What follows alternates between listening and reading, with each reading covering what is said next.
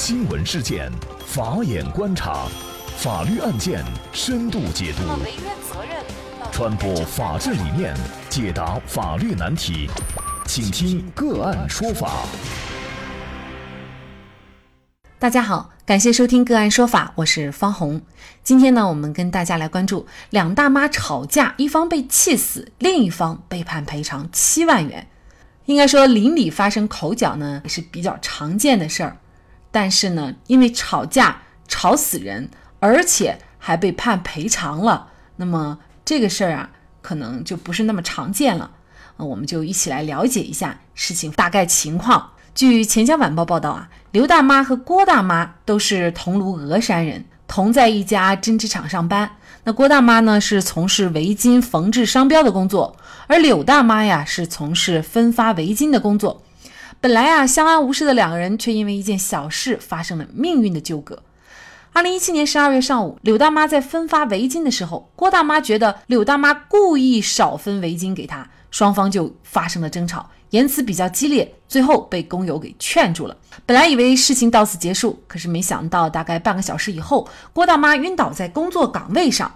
随后啊，被幺二零急救车送往医院救治，而不幸的是，第三天郭大妈就死亡了。好好工作的亲人突然死亡，家属难过之余也产生了疑虑。了解事情经过以后呢，今年四月，郭大妈的丈夫和女儿就把柳大妈告上了桐庐法院。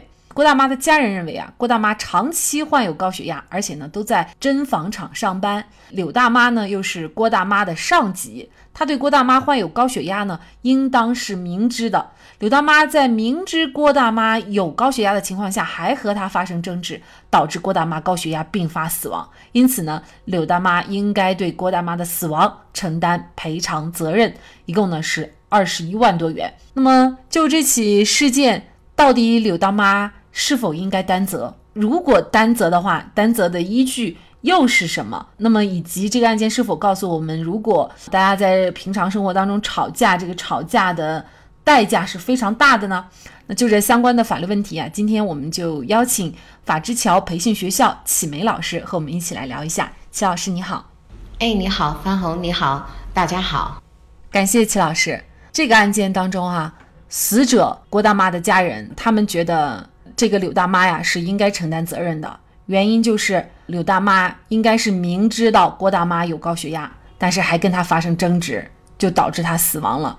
这个她应该预料到高血压病人如果是情绪激动的话，就有可能会发作哈。这个应该也是柳大妈的一个过错。那么柳大妈到底是否有过错？您怎么看呢？在这个案件里面，被告他是否有过错是非常关键的一个内容。因为呢，在承担侵权责任的时候，必须他就是侵权人要在主观上有过错，如果没有过错，可能就不引发责任，或者是绝对不引发。那么在这个里面，我们要来看侵权人是否主观上有过错呢？我们把它细化为是否存在故意或者是过失。故意呢，就是侵权人对。损害结果的发生是明知的，或者说过失是能够预见这个结果的。那无论是故意还是过失，他都必须有一个状态，就是能够知道损害结果发生。那具体到这个案件里面来，如果要让被告承担责任，要判断他存在过错的话，那这里面就是必须被告呢明知自己的行为可能会导致。哎，这个受害人呢，他出现这个死亡的情况，那再细化下来，就是必须是被告明知死者他呢这个有高血压。那从案件的性质和他的证据上来看，我们发现李大妈和死者之间呢，首先第一从地域上去看，他们属于不同的行政村，所以在生活当中没有过多交集。第二个，虽然他们在一个公司上班，但是他们的工作呢属于不同的工种，所以在工作上呢没有太多的交流。工作舱呢，他们又是各自进行解决的，所以在这个时候，我们就会发现他们之间只有一个交集，就是在分发围巾的时候有交集。而这个交集并不能够就让被告李大妈能准确的判断或者是获知死者身上存在着高血压病史，所以我们就推出被告李大妈对死者他的高血压病史呢，她不知情。既然不知情，我们就不可能去做出他明知有高血压或者是对损害的结果能够预见。他不知道，所以在这种情况下，我们就可以去判断他并不存在任何的过错。哎，这个呢就是关于过错的认定问题。既然是柳大妈不存在过错，是否就意味着柳大妈也不应该为郭大妈的死承担任何责任了呢？啊，这个就不能这样得出结论，因为呢，我们在刚才提到，就是说，一般侵权责任里面，它要求有过错，有过错才担责。但是，我们的侵权责任法当中，除了过错责任、无过错责任之外，我们还有一个是公平原则。那这个公平原则呢，主要就是规定了受害人和行为人之间，虽然对损害结果的发生没有过错。但是，行为人的行为和受害人的死亡结果之间如果有因果关系，那在这种情况下，法院可以根据双方的情况呢，来具体的分配损失的承担情况。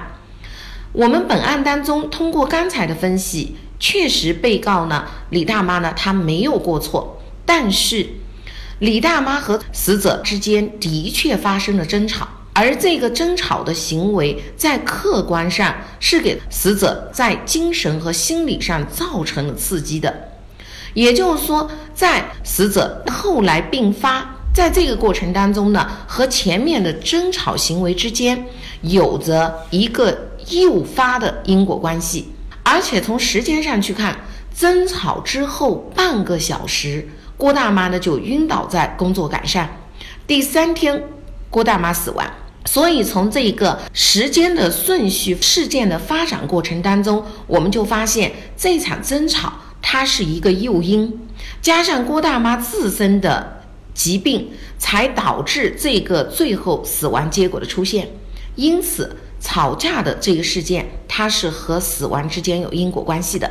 有了因果关系之后，即便双方没有过错。就被告没有过错，但他得对这个因去承担责任，但不是承担全部责任，他只是承担了部分责任。所以呢，在这里面呢，我们说没过错也要担责，但不担全部责任，承担部分责任。那么这个案件啊，我们看法院的一个审理啊，桐庐法院就认为这个案涉事故所产生的损失呢，应当由双方来分担。那么理由呢，就是刚才齐老师所分析的。嗯，所以呢，法院最终是酌定案涉事故所产生的损失就由郭大妈，也就是死者自行承担百分之九十，而柳大妈呢是分担百分之十。所以呢，柳大妈最终是被判赔了七万块钱的这个赔偿哈。由此我们会看到，尽管作为柳大妈来说她没有过错，但是呢，会造成这样一个因果关系，就为此呢有七万块钱的这个赔偿。当然了，最重的代价就是。导致郭大妈死亡啊，可能呢有很多人会站在这个柳大妈的角度考虑问题。那我当时又不知道你有高血压，我就是正常的吵架，为什么就连正常的吵架都要担责任呢？而且这个事由又不是因为柳大妈引起的，而是郭大妈不满，呃，找到柳大妈才发生的这样的一个吵架，可能大家会为柳大妈喊不平啊。那么怎么来看这个事儿？是否这个吵架的风险太大了？我们就不要吵架了。呃，从这上去看，我们说一个人的行为，其实他不单单是对自己会产生相应的一些后果，他还会对其他人也会产生后果。所以在这一时候，对自己行为的控制是非常重要的。在我们这个案子里面。可能大家会觉得被告承担责任确实很冤，而实际上大家去考虑，如果没有吵架行为的引发，如果当时即便是呃这个死者他自己要来吵架，引发了另外一方被告他能够及时控制情绪，不进行让这个事件升级的话，可能也不会出现这个后果。所以在这里面，我们说一个后果的出现，它多个原因出现的时候，每一个原因都得去承担责任。那是不是所有的吵架我们都要去承担相应的后果呢？在这个里面呢，我们就一定要去分析这个后果的出现和前面吵架的行为之间是否有着明确的因果关系。刚好呢，在去年呢也发生了一个案件，那么在这个里面就是吵架了之后的两个恋人夫吵架，吵架之后呢，恋人呢。呃，女方呢对男方实施了一个辱骂，并且呢还推搡和殴打，最后男方呢一个箭步就跨过这个河堤就跳下河去了，最后溺水身亡。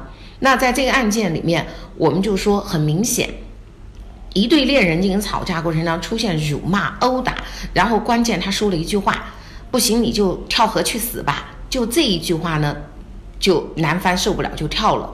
那在这一时候，我们就说这句话。不行，你就跳河死吧！这句话是有刺激性，它有辱骂性，那就推动了整个事件呢，就像一个悲剧发展。在这种情况下，我们就认为要去承担责任。所以每个人对自己的语言行为再去做的时候，一定要去考量对他人会造成的损害可能性。呃，其实这个案子我也想到了，就是前次发生的，我们节目也讨论过，就是电梯劝烟的事儿啊，好像这两个案件也有点类似，就是男方劝老人不要在电梯里吸烟，老人心脏病突发，这个是不是按这种理由分析的话，如果他不劝烟，那么也不会发生老人心脏病突发死亡，那么按照这种逻辑来推，是不是劝烟也该承担责任呢？呃，这个要具体案件具体分析。你看，刚才我们提到的是两个大妈吵架。而现在我们又提的是电梯里面欠烟的案件，一个欠字和一个草字，虽然两个都是语言行为，但是很明显，他的情绪是不一样的。吵架是双方情绪激动甚至失控的状态下，呃进行的行为，而欠的行为，我们认为是一个心平气和的，语气是适当的，并没有去和对方呢进行更多的一种在就是。语言上的较量，而是进行了一个欠服说明这样的一个理由，那这是两个完全不同性质的行为，不能把它混在一起去谈的。这个吵架哈，其实我们生活当中太常见了。这个吵架，事实上我们很难预料对方的一个状态，而且情绪化表现，就是如果对对方不满，我们可能就会上升为一种吵架式的说理啊。但是呢？这个吵架如果是担责的话，可能对我们来说这个风险就太大了。那就意味着我们最后劝大家，是不是生活当中不要吵架了？我们说每个人都做好一件事情，那就是做自己的情绪管控者。把情绪管控好了之后，我们尽可能用一些更加和平的方式去解决纠纷、表达诉求，这样以自己是安全的，以别人也是安全的。这样的话，我们的和谐社会也才能实现。不然的话，像本案这种一个吵架就让生命失去，让家人失去亲人，确实是很遗憾。所以，管控情绪很重要。对，这个也是这个案件哈，最终给大家的一些启示吧。好，那么在这里呢，也再一次感谢法之桥培训学校启梅老师。那么本期节目的图文推送。大家可以关注我们个案说法的微信公众号，在历史消息当中找到。那么在本篇文章的最下角，您点击阅读原文就可以获得我们往期节目的。那么我们把案件呢也分为了刑事案件、行政案件、民事案件、婚姻家庭类案件以及公司法务类案件等等。那大家可以根据您的需要去查找您所感兴趣的节目。同时呢，您在生活工作当中遇到一些法律问题，也欢迎您向我们进行咨询。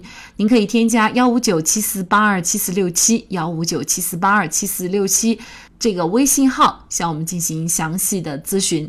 给大家提供法律服务的都是我们个案说法邀请到的嘉宾，他们都非常的专业、资深和负责任。感谢您的收听，我们下期节目再见。